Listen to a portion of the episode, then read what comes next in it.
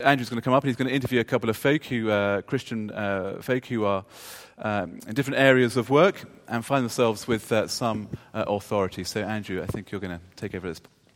Thanks very much, Paul. Yeah, I thought, um, thanks, Andy. Andy Brockie and Chris Lavy are going to join me. We thought it might be encouraging in the evening service just from time to time to hear from real people rather than just from us. So, uh, Andy, you're a real person. and Chris, you're sort of a real person, so we'll have you as well. Um, do ha- grab a seat, and um, this is carefully rehearsed, of course. Um, just first of all, just before we get on to your work, Chris, just how long have you been a Christian, and, and um, what sort of work are you in? Um, you need to use the microphone. Oh, okay. I've been a Christian for 40 years, and I'm a surgeon. I operate on people's backs for 50% of my time, and I do research and the research is mainly on children with disabilities in very poor countries in Africa. Great. Uh, Andy, I happen to know how long you've been a Christian because I knew you when you were quite early on as a Christian. But uh, how old were you actually when you gave your life to Jesus? Uh, well, in a way, I've, um, I grew up in a church family, so, uh, but I did have a major impact from a certain curate who came for his first curacy um, in Christchurch, Cockfosters, when uh, I was probably 16 or 17. That's right, and that's we go back a long way. And you, poor you, then you find that I end up as vicar of your church. anyway, Andy, what do you do? What do you do for a living? Um, I'm a uh, director of a business services company. Um, uh, it's a FTSE 100 company. I'm, I'm, uh, I'm, not a main board director. I work for one of the uh, subsidiaries on the, uh, uh, the sales side. Um, but we have 62,000 employees, so it's quite a big, uh, big operation. Right, okay. how many people are you sort of in charge of? Um, well, directly about 150, but we have a sales target of about 4 billion pounds of contracts to win in a year. Okay. So it's quite a challenging operation. Okay, so you, you, what Paul was talking about tonight is highly relevant to your life. Yeah. Chris, you're both an educator as well as a clinician and an ex-missionary. How many people are you responsible for? Nothing like that number.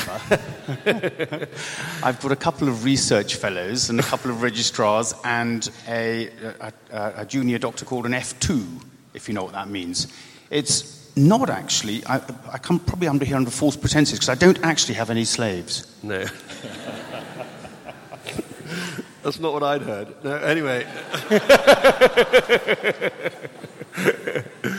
what Chris, first of all, with, with you, with your work in the medical world, what, what are the real challenges for you as a Christian, both in terms of a clinician, perhaps also, but also as someone responsible for those um, down the pile a little bit, stepping out into the medical world? What are the big challenges for you as a Christian?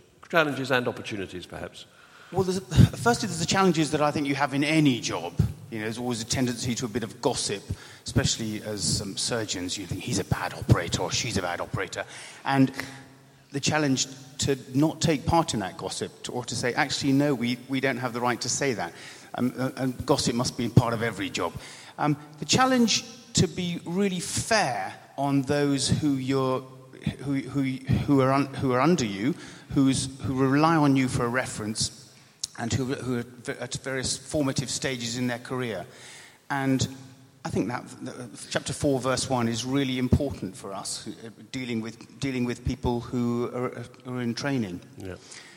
Um, there's big challenges, in, again, in any, in any career. In surgery, it is possible to uh, earn an awful lot of money, and it is always tempting to say, actually, I'll just throw myself into. Uh, into private work and, and earning a lot of money. Mm-hmm. And it's a challenge to actually say, what, what, what, would God, what would God want me to do in this job? Mm-hmm. Okay. What about you, Andy? I, I, I would imagine that one of the pressures on you, at your husband and father, four children, is, is just the pressure to work too hard. I think, I think that is right, and yet I'm very conscious that what Paul said, I mean, the family are great, and I do have to give a fair bit of me to work. Um, but also, those staff who are also working very, very hard need a lot of support at times. And uh, I think it's making sure that you're also there for them when the pressures are on and they're perhaps panicking or worried or whatever. We had a um, conversation once with our financial modelers. These are the very clever guys who build these very complicated Excel spreadsheets, uh, deals that are probably hundreds of millions of pounds, and sometimes we find errors very late in the day. And uh, so the question with the modelers was, what, what, what are you going to do if you find an error very late in the day? And one of them from Yorkshire said, I'll tell Andy it's like talking to my mum. and I thought actually that was a very important thing that he said. And if I can achieve that, yeah. then that for me is very, very important. Yeah. Uh, thing you find most difficult as a Christian? I think it's probably a bit like Chris says. I mean, um, it, it's where there's either gossip or people wanting to take moral stances that are different from the ones I would uh, want to take. And I have a privilege of interacting a lot with our main board. Um, there's a very big focus on money, as you'd expect in a big corporation. Um, and it's sort of knowing when to speak up and when I perhaps have to just keep my counsel for another day. But actually, I think I sometimes wondered why I ended up in an organisation like I have, um, but I've been aware over the years how I've been able to be used and had the chance to speak up and really um, perhaps offer a different viewpoint or a different way of doing things. And in fact, um, they tease me, they call me the moral guardian. Ah. so everybody knows you're a Christian? Yes. Yeah. Chris, everybody know you're a Christian? Yes, they, yes, they do.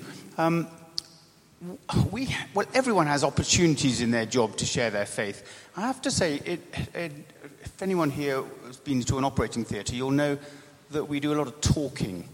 And there's. Uh, there, Normally we're asleep, the rest of us, at that moment. Oh, yes.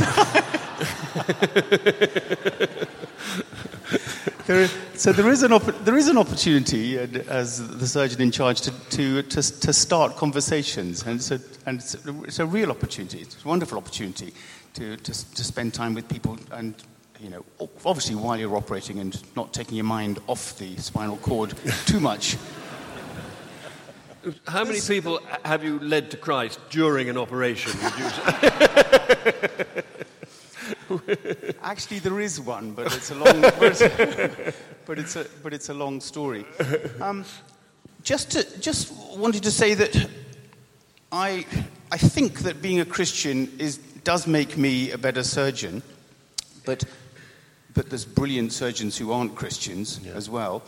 And there's, it, in, the, in the National Health Service, there's a, a, a change over the last two years which has been wonderful. And that is to, just before an operation, to get everybody together to say, Who are you? Who are you? Who are you? And everyone says their name from the cleaner to the assistants, to the most junior nurses, and we all say what, what our, each other's Christian names are, and we say what we're going to do. Then we talk over what's going to happen during the operation. And that's not a Christian thing, but it's a wonderful way in which uh, people can be respected. And uh, I use that little opportunity to have a time to say a little prayer uh, for the patient, for the staff, and for myself. Great. Andy, just last question really. I mean, a lot of people think of going into uh, industry or business or city finance world. The word rat race is constantly used, and that, that, that, you know people look at it from the outside, and it looks as if people are climbing up at the expense of other people. Ambition is prominent. Pro- ambition for position and status, more money.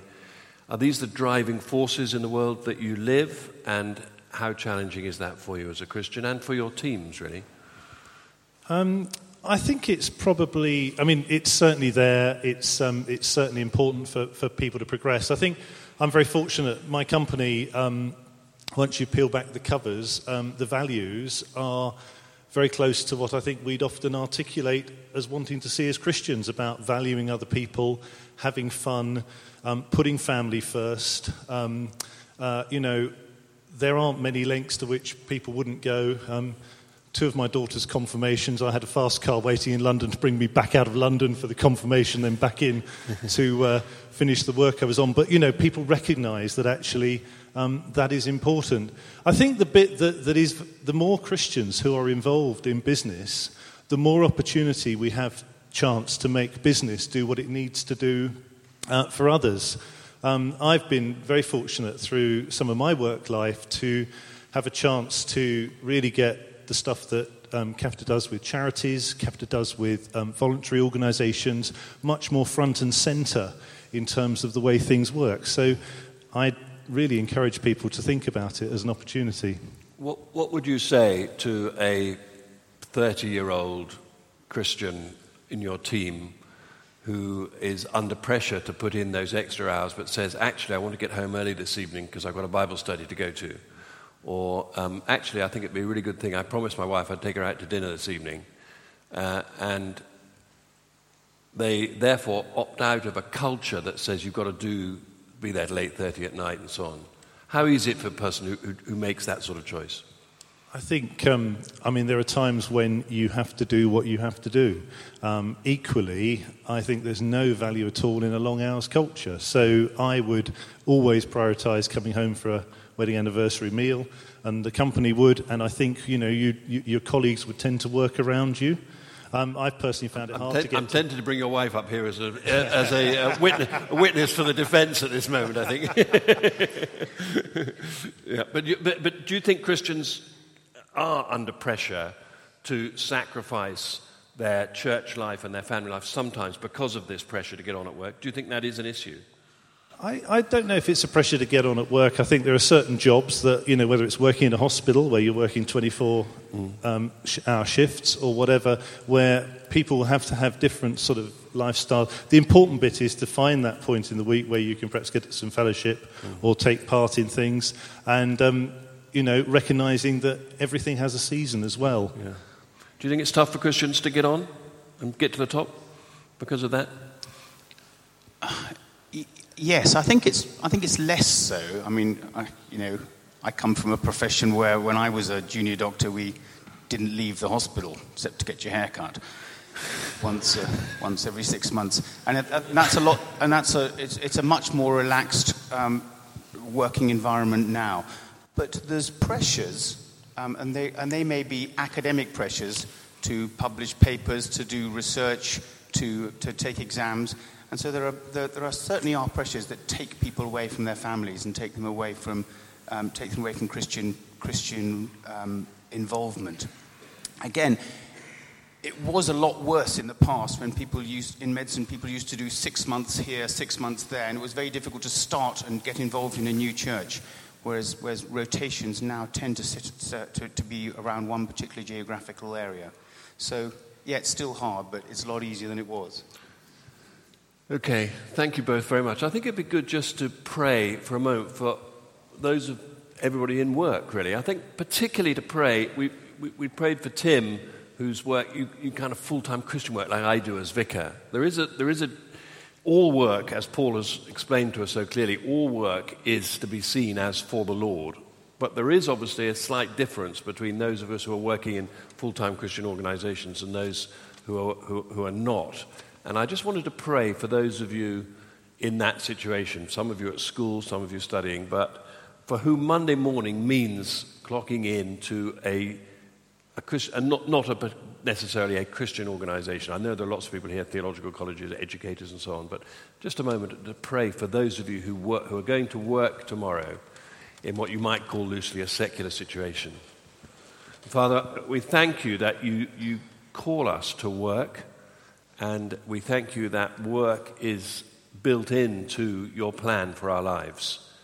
And I, I, pray this evening, we pray as a church family for the people around us now uh, who will be going to work tomorrow and will be men and women, uh, students, boys and girls at school, who are Christian people living in a place and working in a place where most people are not Christians. And I pray that you will help everybody to stand tall for you, to know how, how to take responsibility as a Christian, how to exercise that responsibility, uh, also how to uh, serve others, perhaps over, over them who are not Christians and sometimes a pain in the neck, and it's difficult. And I pray that you would help each one of us to apply these things that we've heard and to be a winsome, uh, presence for the Lord Jesus in, in our workplace. Uh, help us to apply what we say and do on Sundays and in our home group or our Bible study, wherever it might be. Help us to apply that uh, in our workplace and to be Christians there. And we pray that as you enable us by your Spirit to do that, we might be a witness, we might be an encouragement, and we might be uh, loving servants to those amongst whom we work, that your kingdom might come. For Christ's sake. Amen. So thank you both very much. Thank you for sharing with us.